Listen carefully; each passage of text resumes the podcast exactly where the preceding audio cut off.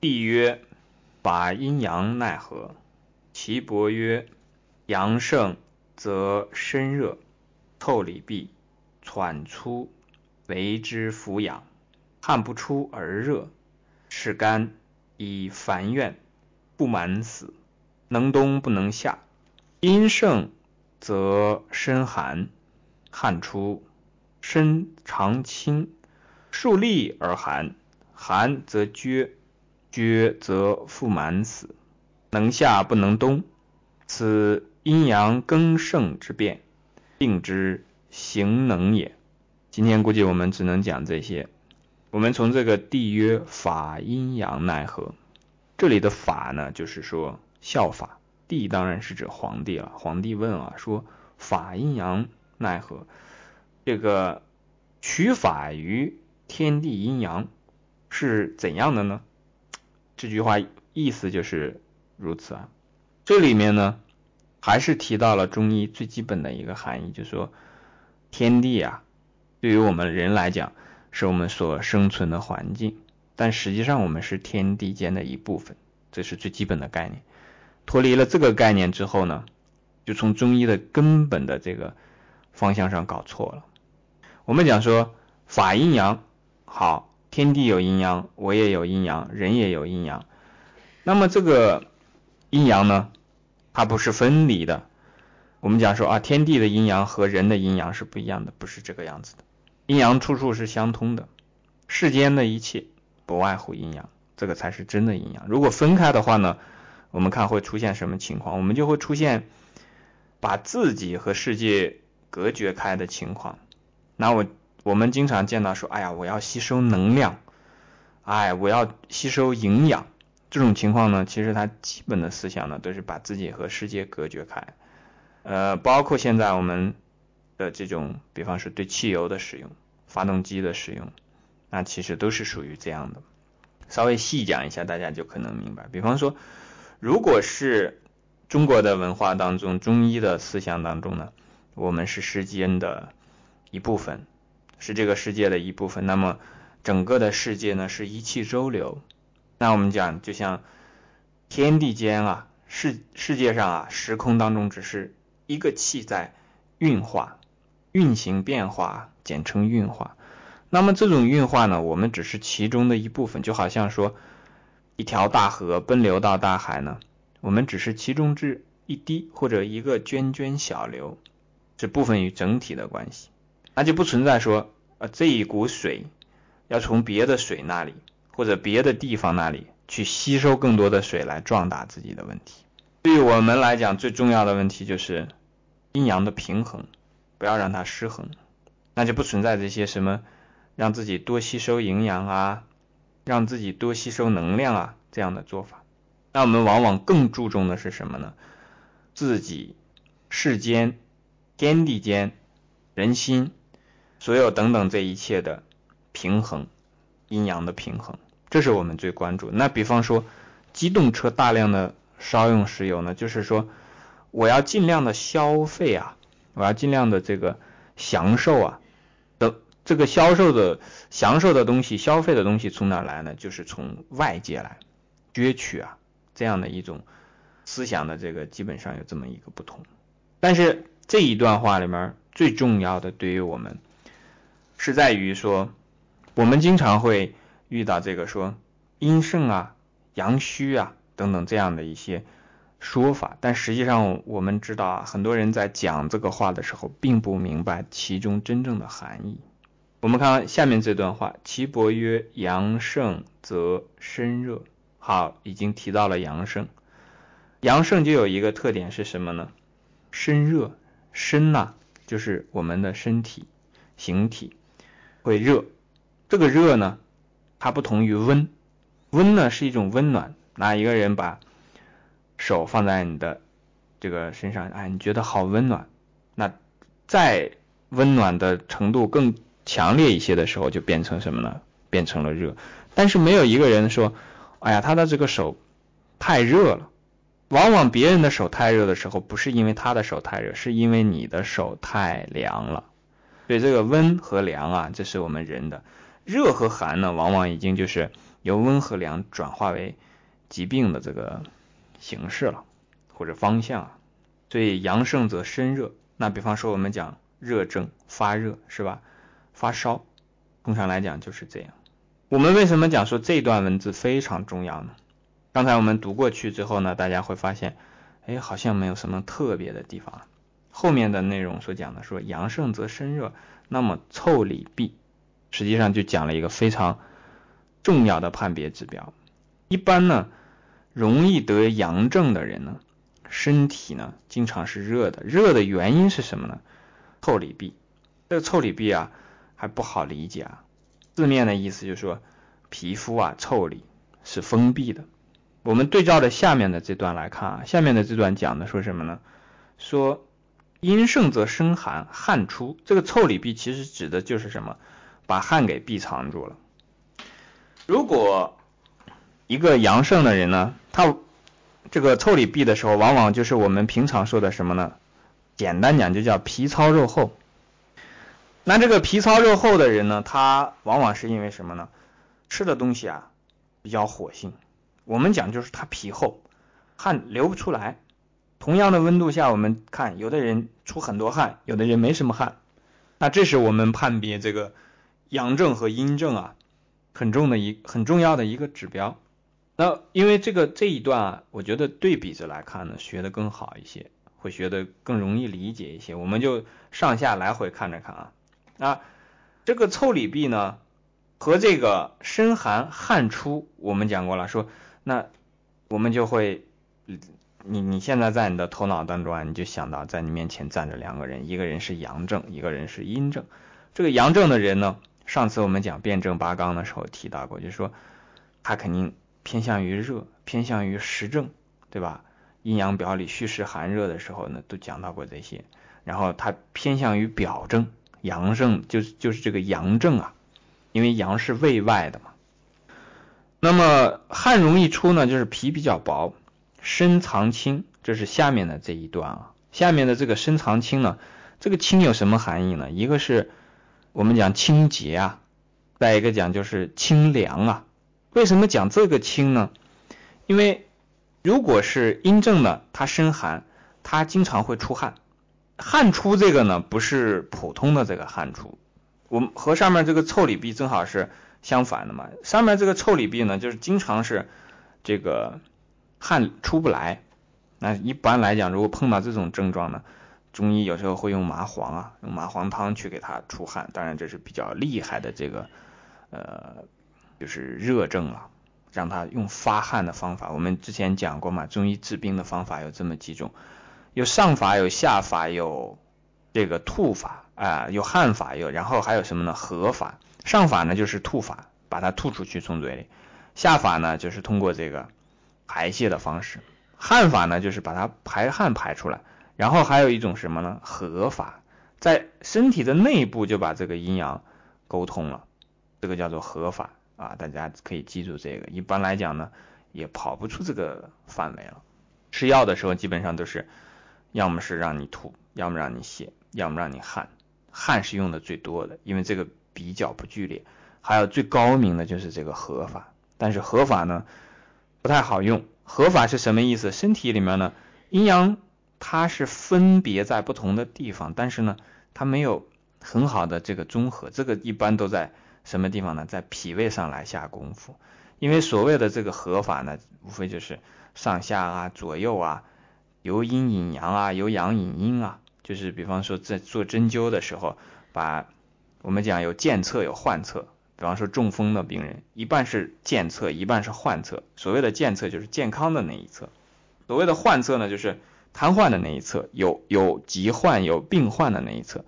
那么一般会把健侧的这个阳气呢引到这个患侧来，就好像说补充一下、支援一下的。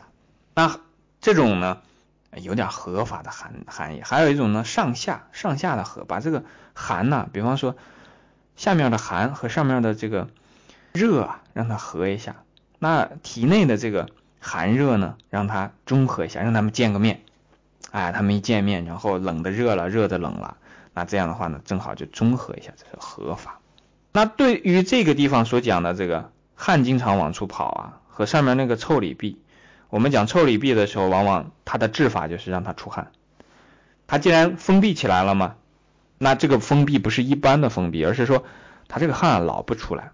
我们观察发烧的这个病人，尤其像小孩，一摸他的皮肤，一点汗都没有，然后汗这个没有的情况下呢，又温度开始升高了，正好又是这种感冒嘛，那你就可以基本上判断，下一步接着就是发烧了，因为它那个阳化的热啊，在皮下，在腠理当中呢。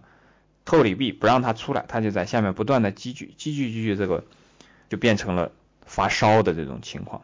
那当这个发烧的症状，不管是吃药也好，还是这个我们通过艾灸的方法，那只要你方法用对了之后呢，啪一出汗，哎，这个热基本上立刻就退掉了。所以这个这为什么讲今天的这个内容很重要？它和我们很多的病症是很相关的。那身长清，我们讲说一个是什么呢？就是很清洁。为什么清洁？汗经常往出跑嘛。那我们就知道了。对于上面那个臭里壁呢，肯定就没有这么清洁。为什么？它油脂厚嘛。它为什么臭里壁？油脂的东西啊，这个高能量的东西，一方面摄入的太多，一方面自己身体呢也用不了，转化的留下的剩余太多，堆积的太多。这个时候呢。就没法清，所以为什么汗出之后加身长清，这是清洁的一个方面。还有一个含义是什么呢？清凉的含义。经常出汗的人啊，因为水分的蒸发啊，它会吸收热量的。有一种空调呢，我们在夏天会见到啊，就是专门用风力来吹动这个水，加速水体表面的这个挥发、蒸发。那这样的话呢，蒸发的水分子呢，都会顺便啊，在它挥发蒸发的那一刹那，把这个热量吸收走。那这个曾经我们见过啊，有一个比较大型的这个这这样的一个制冷的设备，那那它是一个山洞一样的这个里面呢，然后有有水流过，然后用比较大的这个风扇吹啊，它真的这个制冷效果还是蛮好的。那所以对到我们身体上呢，所以这个。寒症的人，我们也就会明白了。他一方面呢，要把这个汗出来呢，会消耗身体里面的阳气，所以阳化热的这个几率会降低。同时呢，因为这个皮肤上呢，经常湿漉漉的，我们讲潮湿的这个皮肤啊，它经常挥发的会比较快。因为你只要一到了表面，它自然而然就会挥发嘛。除非是什么呢？到南方啊，这地方我们会提到一点地域的区别。南方的这个空气潮湿度啊，啊，尤其像广东这一带，就是以前经常讲说瘴疠横行的这种地方，到了它的最潮湿的季节，又叫回南天啊，那个时候呢，就你只要一开窗户，都是从空气当中进来的水，马上就可以把墙都这个呼湿了。那，这种湿度基本上你要去测量的话，都是在百分之百左右。少了也是百分之九十八，就水分几乎是不蒸发的，没有办法蒸发，所以那个时候人的身上呢都是这种湿乎乎的。到了北方呢，这个湿度一下就会降下来，湿度一降下来呢，空气当中的这个水分啊，皮肤上的这个水分很快就会蒸发到这个空气当中，人就会有有一种凉爽感。所以我们会有一个什么体会呢？同样在一样的温度下的时候呢，在南方就觉得非常的热热啊，这热量呢它。很大一部分源于什么？身体上的这个水分啊，没法蒸发，就像蒙了一层这个水膜在身上一样。但到了北方呢，太阳很大，很晒，但是呢，就是不觉得热。为什么？因为你的皮肤都哗哗哗的把这个水分蒸掉了，所以皮肤表面的温度会低一些，而且人呢很清爽。好，我们就知道啊，这里面还有一个含义就是清爽。但是对我们最重要的要掌握的部分就是说。为什么那个会热？为什么这个会凉？啊，那个那个是热，这个是寒。那为什么那个是臭里壁？为什么这个是汗出？这是这一部分啊。上面的这个阳盛则身热，腠理臂之后呢，讲到喘出，喘啊，就是我们喘息、呼吸的时候，呵哧呵哧的。我们用通俗的话，尽量用通俗的话来讲，这个呵哧呵哧的东西来自于什么地方呢？它在排热。对比一下，我们就会明白。如果是一个阴症很重的人啊，或者一个人这个寿命快结束的时候，叫快归阴的时候，气若游丝啊，对吧？这个气若游丝呢，就恰好和这个喘粗，气若游丝呢，就是很细呀，然后飘忽不定啊。这个喘粗呢，就又粗又重，呼哧呼哧的，它还是很有力的。所以我们就知道阳症来了，一般呢要比阴症好治。为什么？它有生命力在。但是呢，我们大部分的人对比一下自己，就会明白啊，身边的人，包括自己在内，就会发现现在的人啊，阴症的要比阳症的多得多。那也和这个时代相关嘛，这就是一个阴盛阳衰的时代。那你看一下，像我们以前经常提到的奥运会上，女子项目会比男子项目要厉害，一定是这样的。女子乒乓球这个可能还看不出来，女足一定比男足厉害，女篮一定比男篮厉害，女排一定比男排厉害，对吧？大球呢不如小球，对吧？小的这个东西啊，就有点阴的这个。意思我们说小心眼儿啊，那个人很大心，有大爱，这就阴阳的一个含义在其中啊，这都是事实嘛，对不对？那人少的时候呢，一般能赢，单打、双打，这乒乓球、羽毛球加上个小球，又是女子的，百分之百中国队的。一换到大球，男子的，这个人多的时候，那就麻烦了，足篮排男子的。这全部输得很惨，但是当这个时代慢慢变化的时候，哎，那一天到来的时候，你就会发现，哎，这男人老输球，这足球老踢的让人这个很讨厌。到某一天，他也能给你来一个这个，让你另眼相看一把。但是我们且拭目以待啊。好，后面讲到说喘粗之后啊，这个喘粗我们再讲一点，就是什么呢？我们以前的有一次讲课啊。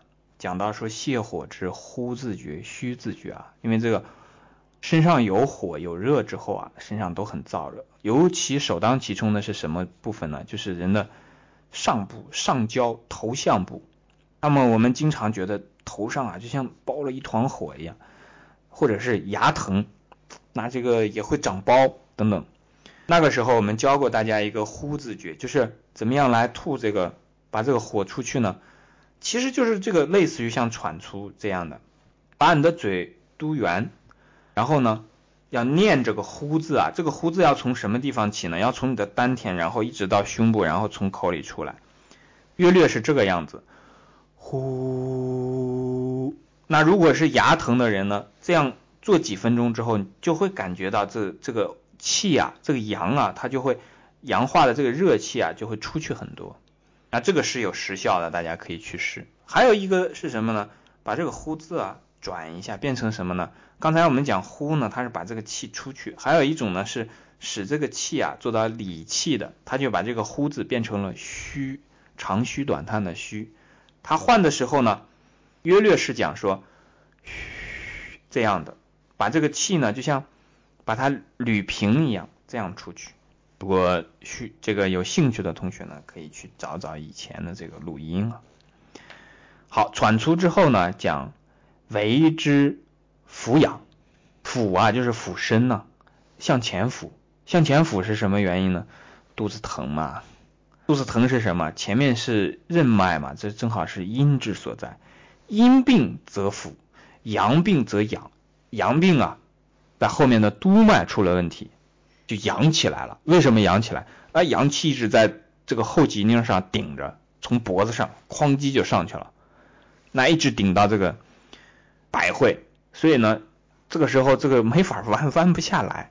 这不是他不想弯啊，那个肚子疼的那个阴症啊、寒症啊，当阴病的时候呢，他不是他不想把身子直起来，他那疼啊，他一下这个躺着或者是这个站着的时候，都把身体。卷曲起来会比较好一些，为什么这样讲讲？其实也可以，大家就很容易的理解它。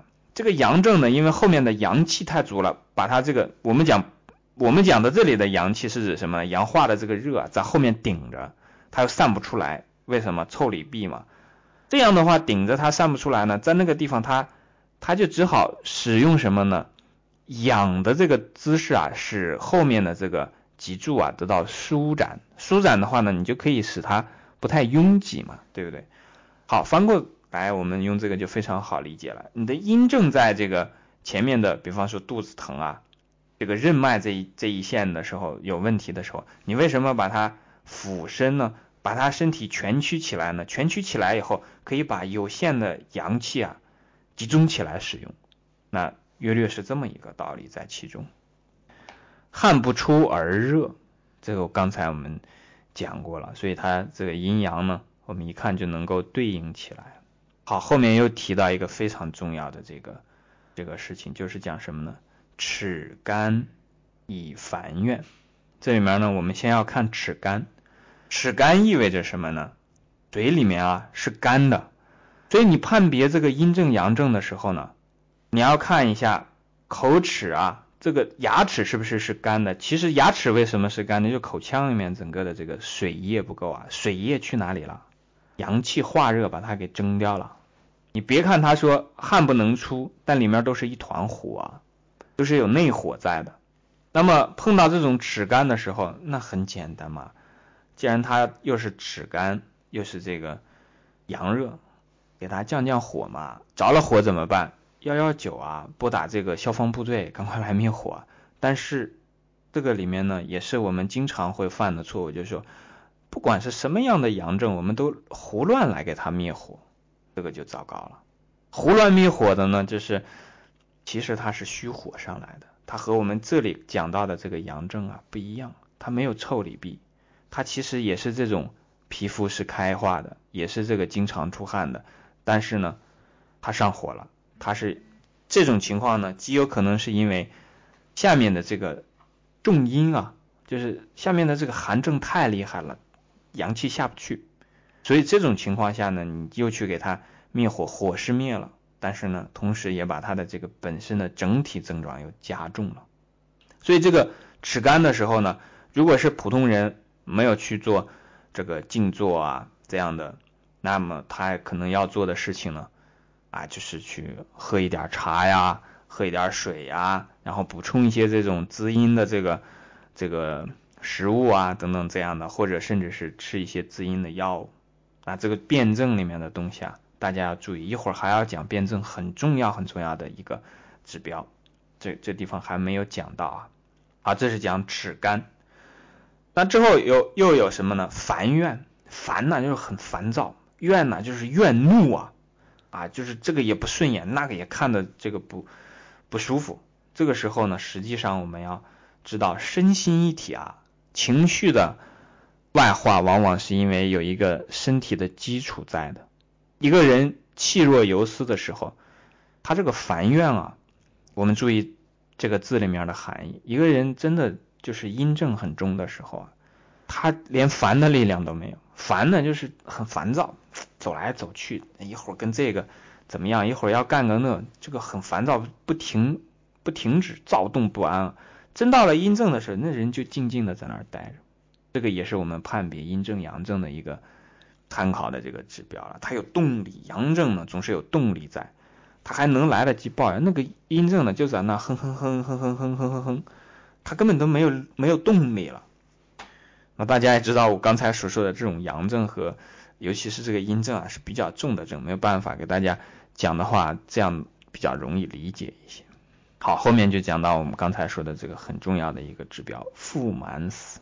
腹满啊，就是肚子里面满了。我们要注意看一下啊，后面的这个阴症呢，也有讲一个说：疏立而寒，寒则厥，厥则腹满死。好，讲到两个腹满死，上面这个腹满和下面这个腹满啊不一样，不一样在什么地方呢？不一样在阴阳上，不一样在寒热上。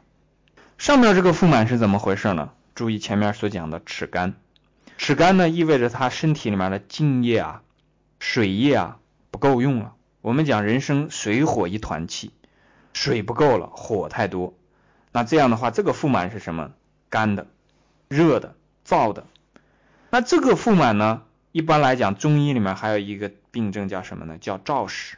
屎是那个射箭的屎啊，就是无的放矢的矢，但它其实指的就是那个屎，干燥的屎。那这种干燥的屎，以前听到过的病案里面是什么样的？有一个人的病的已经大夫医院已经说了，回去等死就可以了，宣判死刑的这种症状。那么吃了这个两个方剂用的药吧，那么他就排出了这种黑色的像铁丸一样的这个大便，那这个一下这个病就完全好掉了。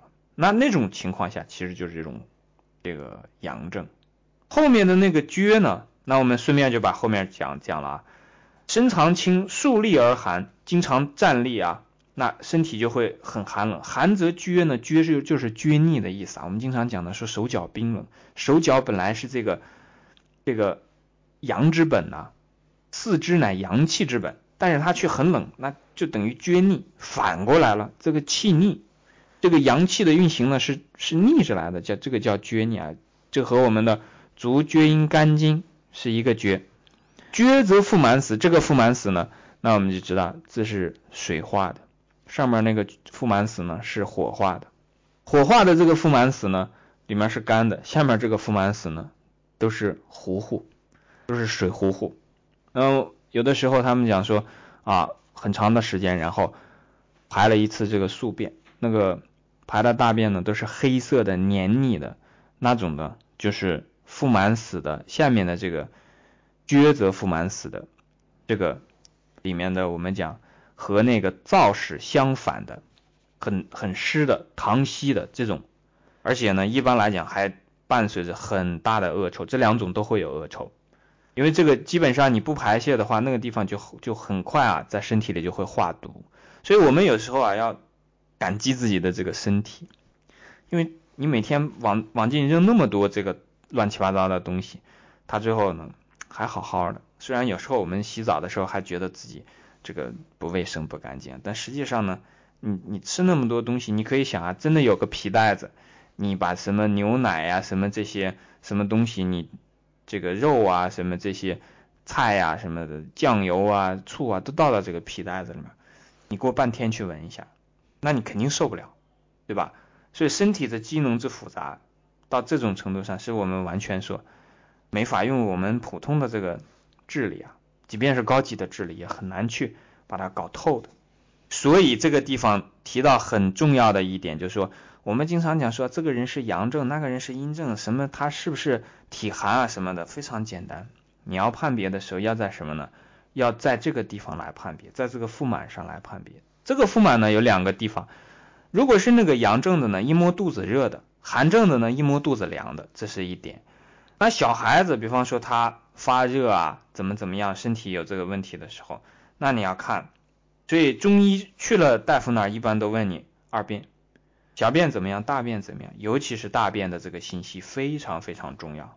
像这种阳症的人呢，经常会存在的情况就是，他一般都不太规律，要好多天才来这个来一次，然后呢，每次的这种呢都非常之困难，干燥嘛。到后面这个如果是。阴症啊，比方说有的时候那拉肚子，有的时候就是受了凉了，受有的时候我们有这种体会啊，感冒了之后，然后只要是把这个便通了，那就好办了。一般感冒了之后，很快发生的一件事情，第一个不想吃饭，然后之后就是不通大便，或者翻过来是先不通大便，然后就不想吃饭，这几天过去之后，这个病症就开始加重了。所以治病的这个要诀也在这个地方，这个病要通，而且下面的这个。阴症当中的这个厥则腹满死呢，那你就要知道了，他是肚子里有寒气了，那你要艾灸灸一下嘛，对不对？所以我们讲说寒热的辩证很重要，就在这里。你要如果说哈，他都都不通了，你结果说都是腹满死，形势都看起来差不多，你自己不知道。好，本来是热症，你还给他去再灸一下，又没灸对地方，因为这个热症不是不可以灸啊，但是你要知道要灸什么地方，要灸他寒的地方。你不能，他那儿已经很热了，你还给他加热。上次我们有个同学讲，他的这个家里面有人说感冒了以后，然后灸了一下大椎，发烧了，灸了一下大椎。为什么？因为虽然在发烧，但是大椎是凉的，那个地方正好是气脉不通了，那和这个厥则腹满死的这个是有点相似的。然后加一点热量在什么地方呢？就有点像什么？你虽然在发烧，但是呢？那个环节、那个阀门那个地方啊是关着的，你去给它灸一下，把那个阀门打开，这个时候水火就交通了。哎，当然这个时候一下烧就降下来了。所以有的时候有的人说，哎，发烧怎么还去灸啊？那是你不懂中医的这个道理了。懂的话你就会明白了，就是这个很简单嘛，是不是？然后最后面的这个标准呢也很重要，而且非常简单。你看中医的判断这些这个标准也好，指标也好，都非常好用。能冬不能夏，能夏不能冬，一下就和天时合上了。这个病啊，我们往往为什么不会看病呢？就是因为你的视野太狭窄，你老看今天现在。你连几天都看不到，你看到几天的话呢？那你就会问他最近这几天的大便怎么样，对不对？他这个病不可能只是五分钟、一个小时、五个小时就攒下的嘛，他肯定得搞个七八天嘛。那如果说他已经五六天都没上过厕所了，那你肯定知道嘛，这肯定是腹满，剩下的就是再变一下这个寒热阴阳，基本上该怎么办？首先讲的就是要。通大便，有的时候啊，这真的是让人没办法。有的人居然因为懒而不愿意上厕所，那这种情况我都不知道该说什么，那就没办法，人家懒嘛。那你一碰到什么懒呐，心情不好啊，然后什么这个自己的习惯呀，我就是这样的人啊，然后我改不了啊，什么等等，这种就直接闭嘴。好，这个能冬不能夏呢，就是什么意思？阳症啊，它本身是属于真正的热症啊，不是说我们看那种这个阴阳相夹杂的。真正的阳症，那就用这个阳症，真正的阳症或者真正的阴症呢，就从这个来判断。你这个病，他说了某一个什么什么症状，就一问，你这个病是冬天严重还是夏天严重？如果你已经有一个大致的判断了，你就问他一下，是不是冬天比夏天这个要好过一些？那比方说，我们翻过头来看看，像后面讲这个说能夏不能冬啊，啊，像什么肝脏的疾病、脾的疾病、糖尿病，这就非常的怕冬天了。糖尿病它到后来它就会往下面的这个腿上去发展嘛，变成糖尿病足。那糖尿病足，你到了冬天，同样的一个这个人啊，腿上受了一个伤，夏天就能稍微快点好。如果是冬天你给他搞搞破了，一个冬天都好不了。这就叫能冬不能夏。举个例子给大家参考啊，啊，能夏不能冬。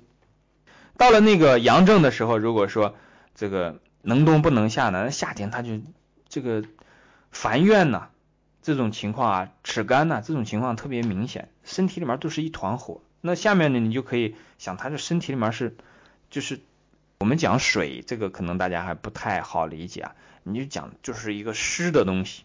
就是一个是湿啊，一个是热，这种情况。此阴阳更盛之变，病之行能也。这个呢，就是阴阳在身体上呢互相更替，有有时候是阴盛，有时候是这个阳盛啊，这种变化。然后也是病在身体上呢，这个对形生产生这个。影响的这么一个情况。好，这一段我们就讲到这里。